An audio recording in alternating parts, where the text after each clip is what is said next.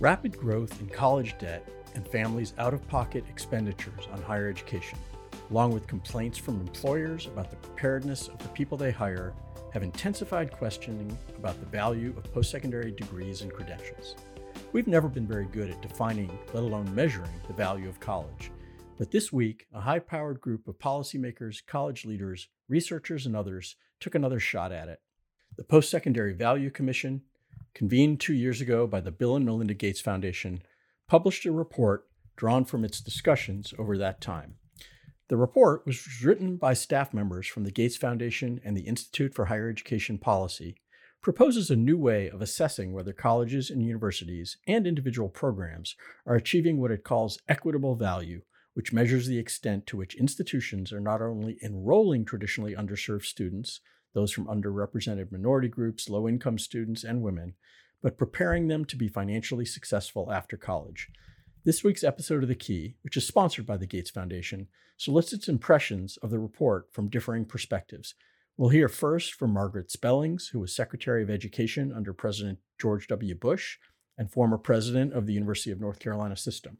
For an institutional perspective, we'll talk with Jose Luis Cruz, provost at the City University of New York System and incoming president of Northern Arizona University. Both of them were members of the Post Secondary Value Commission. Last but not least is Tamara Hiler, Director of Education at the think tank Third Way who will give us an outside perspective from an organization focused on ensuring equitable opportunity for students. Before we begin, a word from our sponsor, as they say. Have you wondered what college is worth? It's a question many Americans are asking, and they deserve answers. The Bill and Melinda Gates Foundation is proud to support the work of the Post Secondary Value Commission, which is out with new answers to that question. Learn more at postsecondaryvalue.org. Margaret Spellings is well known to many people in higher education. Nearly 15 years ago, as George Bush's top education official, Secretary Spellings convened a commission of her own to examine whether higher education was accessible and affordable, and whether colleges and universities were providing education of sufficient quality. From there, she went on to become president of the University of North Carolina System and she is now running an organization called Texas 2030, which focuses on building long term, data driven strategies to address some of the biggest issues in her home state. Uh, Secretary Spellings, uh, welcome to the Key. Nice to see you again. And you too, Doug. Been a long time. So, uh, I'm interested in your kind of overall assessment of what this post secondary value commission report, and you were on the commission, um, what it nails, what it gets right, what themes it hits that you think are most worthy of, of attention right now?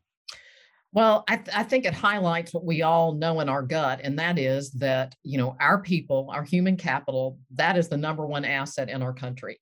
And I think whether it's COVID or a number of us, many of us in the policy realm have known for years that we have done a much less good job of making that opportunity, that ticket to the American dream, which has been traditionally thought of as, a, as post-secondary education, usually defined as a baccalaureate degree or better, uh, that we have done a pretty poor job of developing all our people so that we can all enjoy uh, prosperity, the ability to support our families, to be good citizens, and on and on. And so I uh, was in, an enthusiastic participant in an effort that started to try to smoke that out uh, in clearer ways. And as a proud Texan, I just have to say that I'm, I'm really proud of the data that came out of the University of Texas at Austin that really uh, is, is PhD level wonkery on the value uh, and by field, the information that can be brought to bear when we really hold ourselves accountable for the achievement of every learner. There's a tendency, partly because that's where we have the best data, to define post-secondary value uh, in primarily economic terms and and this report largely does that in terms of uh, what's quantifiable although it mm-hmm. sort of builds out uh, additional layers that are non-economic and that are sort of about higher ed contributions to to society broadly. But I'm curious, sort of, what you make of the way in which this report, uh, building on the work of the commission, sort of defines value. Does it get it largely right, do you think? You know, people don't spend, you know, $80,000 or borrow lots of money or either themselves or their parents uh, because they they want to be better people. I mean, that's certainly part of it, but they, what they really aspire to is a trajectory for their own life, their own professions, their own careers, that they can sustain themselves, have a rewarding career, and support their families. Now, are there lots of residual benefits in terms of networks and friendships and and uh, being intrigued and introduced to things that you might not otherwise find your way to, and on and on? Absolutely. While the report is focused on post secondary value, it centers equity in a fundamental way that was really striking to me that partially reflects the current moment in American society, of course, but does that explain it sufficiently? What do you make of the intense focus on equity?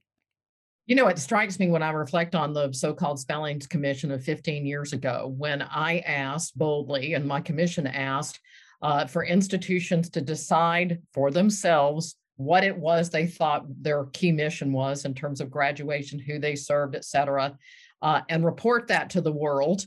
Uh, and as you will remember, uh, a lot of heads exploded and hair was on fire and so on. Fast forward 15 years when, you know, there's a level of scrutiny, a level of understanding of uh, what value we are and in many cases are not getting from our uh, universities, public, private, and every other kind. Community colleges likewise, although obviously this focuses on, on the four-year university primarily. And so I think it's about time for us to start asking these questions. Yes, it's cloaked in the the moment that we're in um, on on what we're seeing.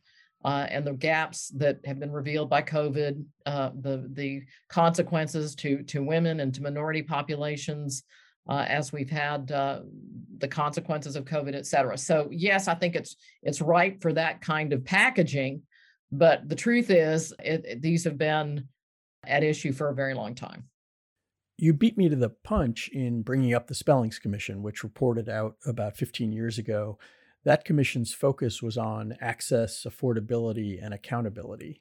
Uh, this report focuses on value, which is a relatively recent entry into the lexicon around higher education. Yeah. Arguably, it started, uh, to, to my mind, around sort of gainful employment was the first at least governmental yes. attempt to link them and i'm curious uh, how you think that conversation has evolved do, do you believe that it is an essential question now an essential uh, partly because of the increased federal investment, the increased student investment. Is that what's put it on the agenda much more directly? Absolutely. And of course, the requirements of the workplace have gotten, you know, ever more rigorous. And so, you know, it's less true, uh, you know, 15 years ago that you needed to really to be able to demonstrate skills to find your way into a career pathway. That's more true today and will be even more true 15 years from now. And all the while, we're getting, you know, more diverse larger in terms of numbers of, of people, certainly in a place like Texas, but you know, we're still a big and growing country. And we all see that we're not going to beat the world on, you know, price of manufacturing. Uh, so we got to be the intellectual juggernaut of, of the world.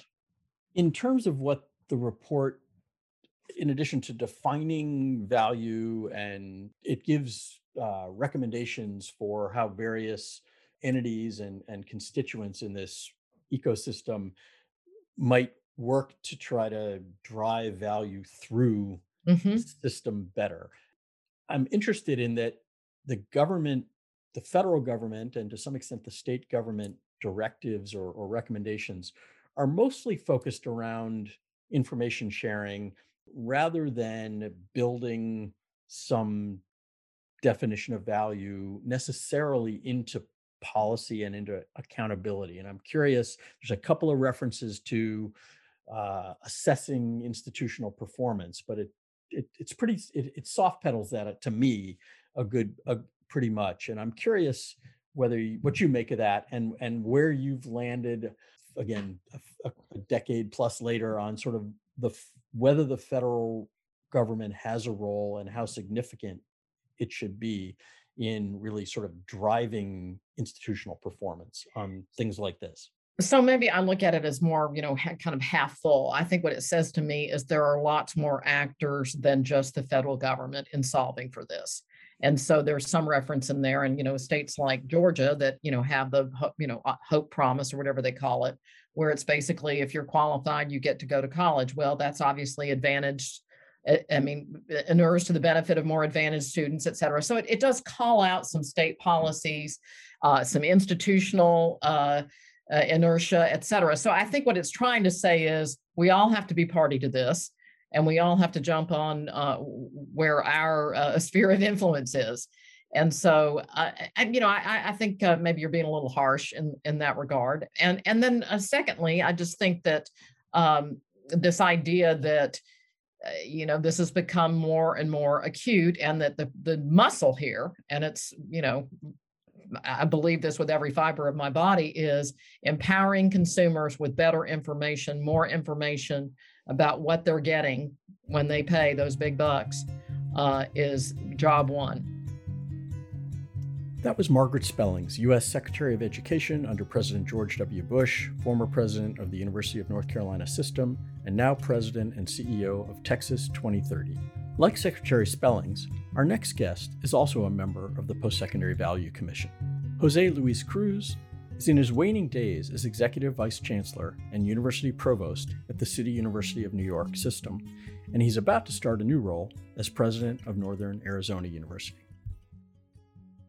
Dr. Cruz, welcome to the Key and thanks for being here. Thank you for having me. You've played a bunch of different roles in the higher education ecosystem faculty member, advocate for student access and success, provost, and you're about to become a public university president. So I could see you having multiple perspectives on the findings and recommendations of the Post Secondary Value Commission's report. In your opinion, has the report defined value in an appropriate way? And are the things it wants institutions to do to achieve that goal reasonable and achievable from your standpoint? I do. I think that um, when I first started with the commission, I was a little concerned about overemphasis on economic returns on investment. Um, whereas uh, we all know that it's uh, not only about the value that it brings to individuals, but also to society as a whole. And so, um, as I look back at the evolution of the conversation and the report itself, I am very pleased to see the central role that equity has in it and the fact that it only not only calls um, for action on the institutional side, but also spells out what families, students uh, can do, what policymakers at the federal and state levels can also do.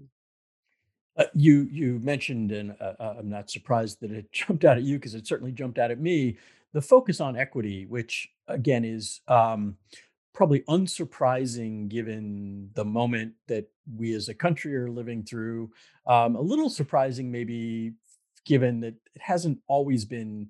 It's always been part of uh, Gates's mission as the main sponsor of this uh, uh and the the main uh, convener of the commission, but it hasn't sort of been quite as front and center in its work as I think it is in in this particular report. And I'm just curious what you make of that. How much of that do you think is is uh, because of uh, the sort of societal moment we've all been living through? I certainly think that the moment we've been living through has contributed to uh, where the report ended up being uh, at with respect to equity. But um, it is also true that as we had uh, conversations throughout the past two years, value, that I think there was a sense of going back to the basics, and that is to Horace Mann's proclamation that um, education is the great equalizer. And uh, also the notion that higher ed, in one way or another, should serve to help students and the population in general, individuals, achieve their full potential. Because at the end of the day, if we are successful in that, society as a whole benefits. And so the more we started talking about value, the more equity became important because um, it is about how you define value and how it affects different groups of uh, people. And uh, so I was not surprised at the end. I was very pleased that it took such a central role in the definition of value, how it's measured, and in the call to action. How well do you think the higher ed ecosystem collectively is performing at being that driver of socioeconomic equity? There had certainly been increased focus on it in the last few years, preceding the Black Lives Matter movement and increased criticism of higher education's collective performance. Do you think that's warranted? Um, I think that um, that it is warranted from the standpoint of um, progress needing to be accelerated. That we're at a point in time now where we've gone, to your point, through various stages, right? We went through the stage in my 25 years, at least in, in, in academia, um, as a faculty member and administrator. We've gone from an emphasis on access, about ensuring that we were making um, opportunity available to all. Then we went to an emphasis on success. More recently, we have been focusing on post graduation outcomes. But when you look at the entire uh, spectrum of uh, um, the ways in which higher ed interacts with uh, students and their communities they serve, we see that uh, while we're making progress, it's not fast enough. Um, and the report does highlight some of those disparities. For example, um, the fact that not only do we um, continue to cluster nationwide, um, our students of color and low income students in schools where we teach less, um, expect less, um, assign them the least qualified teachers and spend uh, less than in other schools.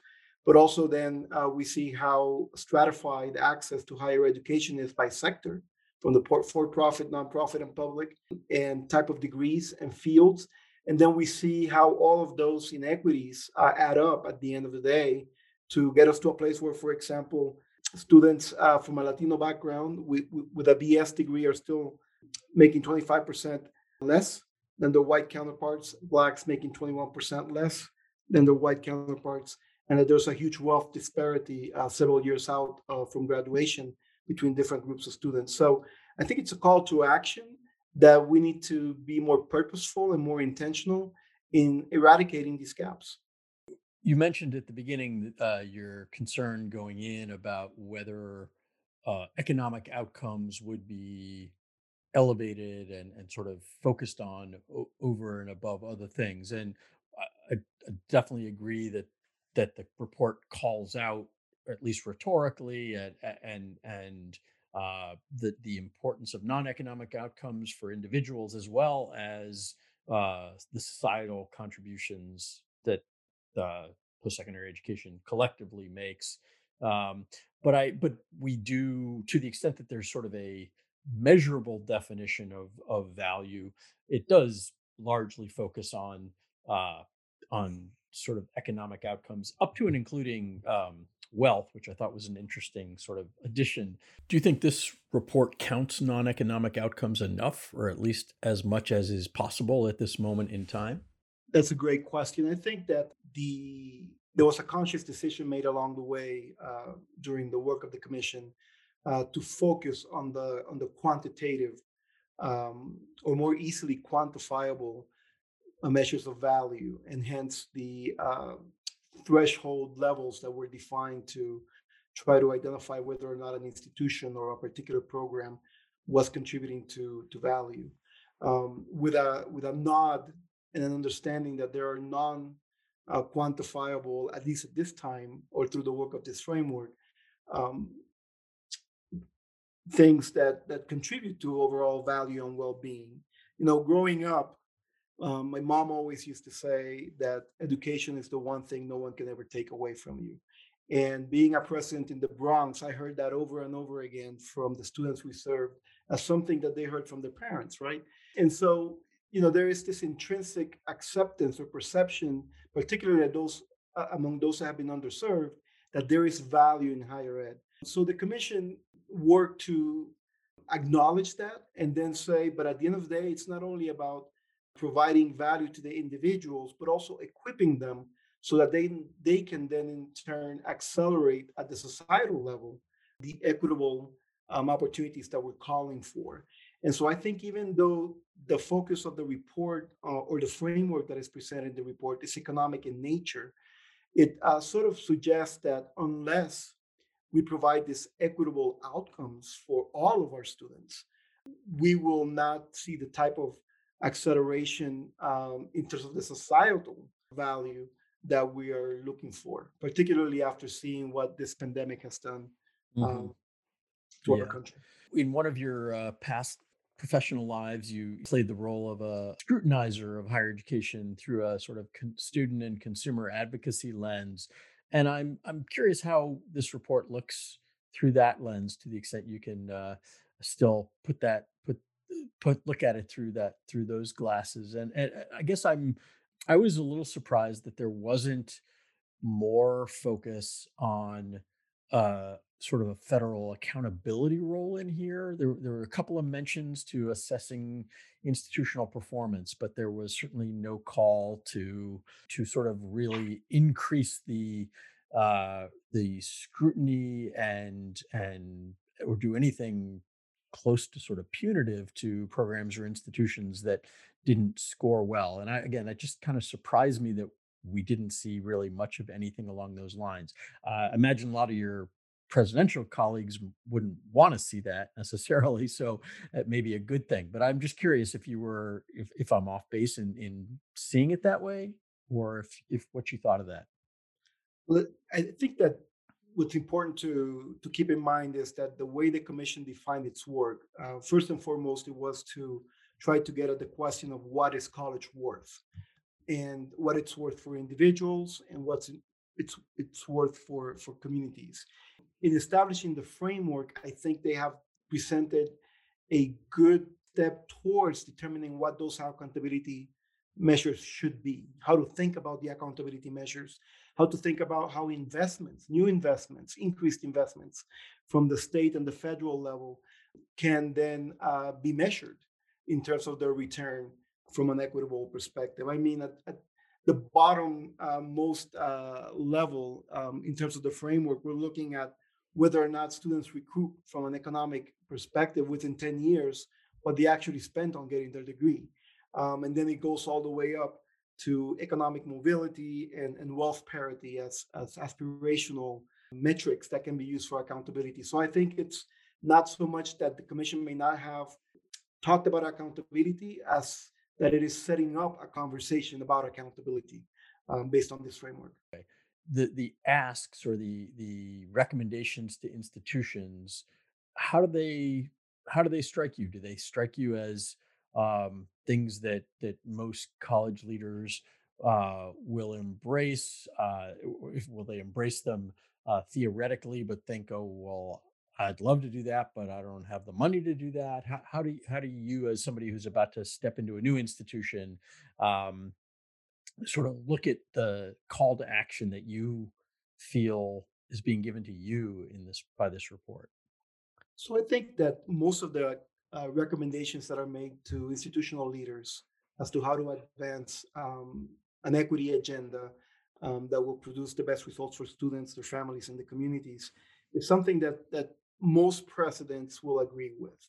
I mean, we're talking about uh, creating better pathways, being more responsive to the needs of students when evaluating transfer credit, uh, providing stronger advising systems, better targeting financial aid packages. These are things that that we do, right? That we could do them better, absolutely. And uh, this report provides a call to action, a sense of urgency that I hope will have an effect on most uh, institutions and provide a vocabulary, if you will, uh, a framework, in fact, to have deeper conversations on campus, deeper conversations with our policymakers and our prospective uh, students and their families um, about what we can all do to keep each other accountable in, in moving the work forward. This episode is sponsored by the Bill and Melinda Gates Foundation which works to ensure that every American can learn, grow, and get ahead, regardless of race, gender, ethnicity, or family income. Learn more at usprogram.gatesfoundation.org. Our last conversation today is with an outside observer, Tamara Hiler, Director of Education at Third Way, a think tank that describes itself as advocating for modern center left ideas. Third Way has done a good bit of work around defining value in and understanding public opinion about higher education. A couple episodes ago, in fact, I interviewed Tamara's colleague Michael Itzkowitz about the group's proposal to hold colleges accountable based on how quickly their students recoup what they spent out of pocket for their degree or certificate. Tamara, welcome to the Key and thanks for being here. Thanks so much for having me. So, Third Way's done a lot of work on its own on the value and return on investment in post secondary education, both in terms of public opinion polling and efforts to define and quantify those outcomes. What do you make of where the Post Secondary Value Commission landed, both in, in defining value and in suggesting ways for various constituents to try and ensure it? Yeah, I mean, I think it's it's very exciting for us to see um, this report come out. I think that you know there are defining reports that can sort of change the movement of a policy area, and I think that this post-secondary value commission report is poised to do that. Um, you know, for us. It's been, you know, we've been in the higher education space now for about five years, which I understand makes us you know, still we're not veterans here, but even in that short amount of time, we've seen a really natural evolution in the conversations that have been happening with, you know, so much effort and focus for many decades being on access and then sort of moving over the last few years into completion. But there's still been a lot of unanswered questions around completion to what and I think that this report in particular does a really nice job of laying out in the most comprehensive way that that I've ever seen that question of value and what does that mean? Because it's really really hard to define. And i think that's why as a field we've been sort of stuck for a long time because obviously value can mean different things to different people um, and to different sectors and but at the end of the day a lot of the public opinion research that we've done shows that the the number one reason that students are going to college or earning trying to earn some sort of post-secondary credential is simply because they want to get a good job and they want to make sure that they have earnings that allow them to live a safe and secure life, a stable life. They're not looking for much more else out there. And I think that the the definition that this report lands on does a nice job of sort of capturing the basic economic returns and the question around value there but also does a really nice job of layering on some of those more intangible pieces of value that that also matter to people and doing so framed in a equity lens in a way that I've never seen before. You described this report as being potentially really significant in uh, along a continuum of other important assessments of, of higher education at different points. What is it about this report that makes it so potentially significant? I think it's the first report of its kind that so holistically incorporates equity and acknowledges the systemic racial wealth gaps that exist and incorporates that into conversations about earnings and other metrics that we know do exist outside of just the higher education space um, that go beyond just an institution's control, but that do factor into whether or not an institution is doing its part in actually closing some of those equity gaps. So I think that it's it was actually very prescient. It is the moment in time in which we need to be having these conversations. And obviously, we've seen from the Biden administration massive efforts to sort of double down on racial inequities across all of our sectors and within our government and across different systems. But I think that the Post Secondary Value Commission seemed to be ahead of its time in that they had started to ask a lot of these hard questions and figure out how to at least start to incorporate them into the national conversation back in 2019 before this really became the, the national effort that it is today. Trying to measure value in higher education is a relatively recent phenomenon. For a long time, we used the cohort default rate as a very crude measure of whether institutions provided an education that benefited students. Then we moved on to the gainful employment metric, but just for a subset of programs and institutions.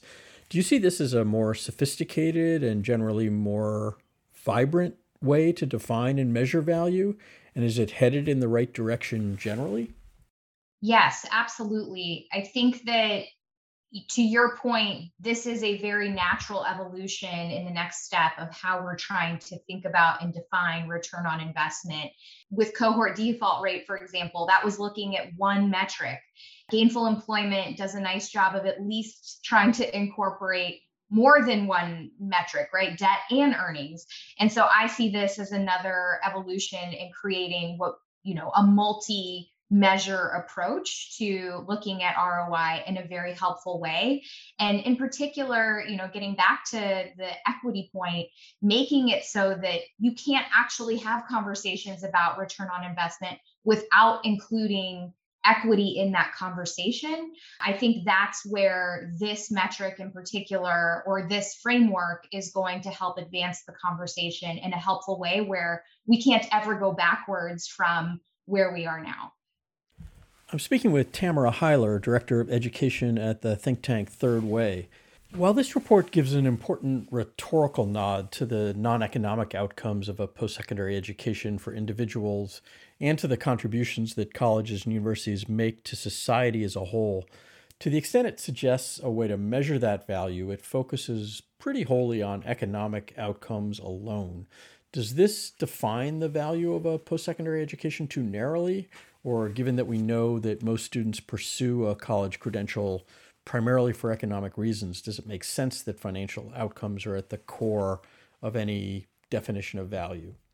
Yeah, I absolutely think that those economic outputs still need to be at the core of any definition when we're talking about return on investment, especially in the context of a world where there are increasing uh, tuition prices. We know that affordability conversations are you know gaining national prominence and a lot of people are having these real conversations around their kitchen tables with their families when they're trying to figure out whether or not they should go to college in the first place. But that being said I, I do think that those are factors that alone don't measure value. And the fact that we're at least broadening that definition or the post secondary value commission has been able to broaden that is really helpful. And I think that higher education can continue to learn from other sectors um, that I think have attempted to do that as well. So I come from the K 12 space where we've also seen efforts and attempts to try to measure some of these more intangibles, as you would say. And it's just really, it's really hard. And so I don't think that we can let perfect be the enemy of the good, which often stops important policy conversations from advancing. But at the same time, being thoughtful and realizing that this is always going to be an iterative process. That's why we have reauthorizations of legislation and um, opportunities to sort of revisit and test and implement new ideas. But we're only going to get there if we actually put those ideas out there and, and attempt to define them, even when it's really hard to do so. One thing I was struck by in the report is there's a there's a lot of ideas about what different entities can do, uh, institutions, state governments, uh, the federal government, and much of the federal discussion is around more investment and uh, the timing uh, it, it, seems apt because right now uh, the federal government seems inclined to invest heavily. Uh, there's a, a, moment created by COVID and the recession that seems to be opening uh, the collective piggy bank in ways that allows uh, uh an administration that's that's inclined to try and solve problems uh, uh, aggressively is able to propose a lot and and seems inclined to get a lot of it. I was a little surprised there wasn't a little more about possible accountability, the accountability side of what the federal government can do. And uh, you know, the other things we were talking about before, from the default rate to gainful employment, were attempts to, if not punish, at least really hold accountable uh, institutions. And and there's a couple of mentions in passing in the report of assessing institutional performance, but it it seems kind of soft pedaled to me. And eh, I'm just curious how uh, Third Way, I think, has cares about accountability and has certainly talked about it in other settings. I'm just curious how how that struck you. Yeah, I, I do think that right now is actually, to your point, the fact that we have massive investments pouring into higher education, the fact that COVID 19 really put return on investment back on the map in terms of the conversation that we're having out loud is, is actually the perfect time for us to also then be thinking about okay, what are some of the ways that we can continue to protect students and taxpayers in this conversation? And so, you know, I think it's great that in this report there the the premise here is really to make sure that we're putting all of this data out there in a really comprehensive way. It's an important first step. And I think that we have not done a very good job as a sector at really finding ways to recognize and reward institutions. And in fact, the cohort default rate and gainful employment rule are just they've been sticks and there's been fewer carrots to pair along with that and I think we need both though. So, you know, in my in my mind, my hope is that we can actually use the work of this commission to better inform the conversations that we need to be having about accountability and sort of how we can set some of these federal bottom lines where we can determine okay, you know what, this particular institution or this particular program really is not worthy of student or taxpayer investment. But I think it has to be a balance between not just laying down those sticks, but also finding ways that we're saying, okay, look, well, these schools are doing a good job, which shows that it is possible, especially when we are accounting for you know the types of students that different institutions are taking in or the different modalities of learning or the different types of skills and credentials that a program is offering Several college and university leaders and the heads of some higher education associations were on the Post Secondary Value Commission, whose work led to this report. And while the commission's members didn't formally sign off on the report's findings, their involvement seems like it could make it harder for college officials to dismiss the report if they were so inclined. What do you anticipate in terms of response from college officials to a report that takes a hard look at their performance? I definitely thought it was helpful to see that institutions were involved in the commission itself. Um, I know that that was an intentional decision. I'm sure from the Gates Foundation and IHEP and others who were putting this together um, to get the buy in that really is going to be necessary to create some political will and momentum around advancing this conversation. You know, at the end of the day, the institutions are the ones on the ground doing this work, seeing a lot of, you know, this in action and having them be able to weigh in on what measures matter and either, you know, endorsing or soft endorsing a lot of what's in this report, you know, is is a way to sort of take the wind out of the sails of saying that oh institutions you know this is this is something institutions can't do or won't do because they've been involved in the development of it, it themselves. That's a wrap on this episode of The Key. Thanks to Margaret Spellings, Jose Luis Cruz, and Tamara Hiler for sharing their insights with us. The next two episodes will delve more deeply into issues raised by the Post Secondary Value Commission's report and broader issues related to defining return on investment in higher education. Please come back for more and reach out to me at doug.lederman at insidehighered.com if you have perspectives to share. And please remember to subscribe to The Key on Apple Podcasts, Google Podcasts, Stitcher, or your favorite podcast platform. Until next time, this is The Key, and I'm Doug Lederman. Stay well and stay safe.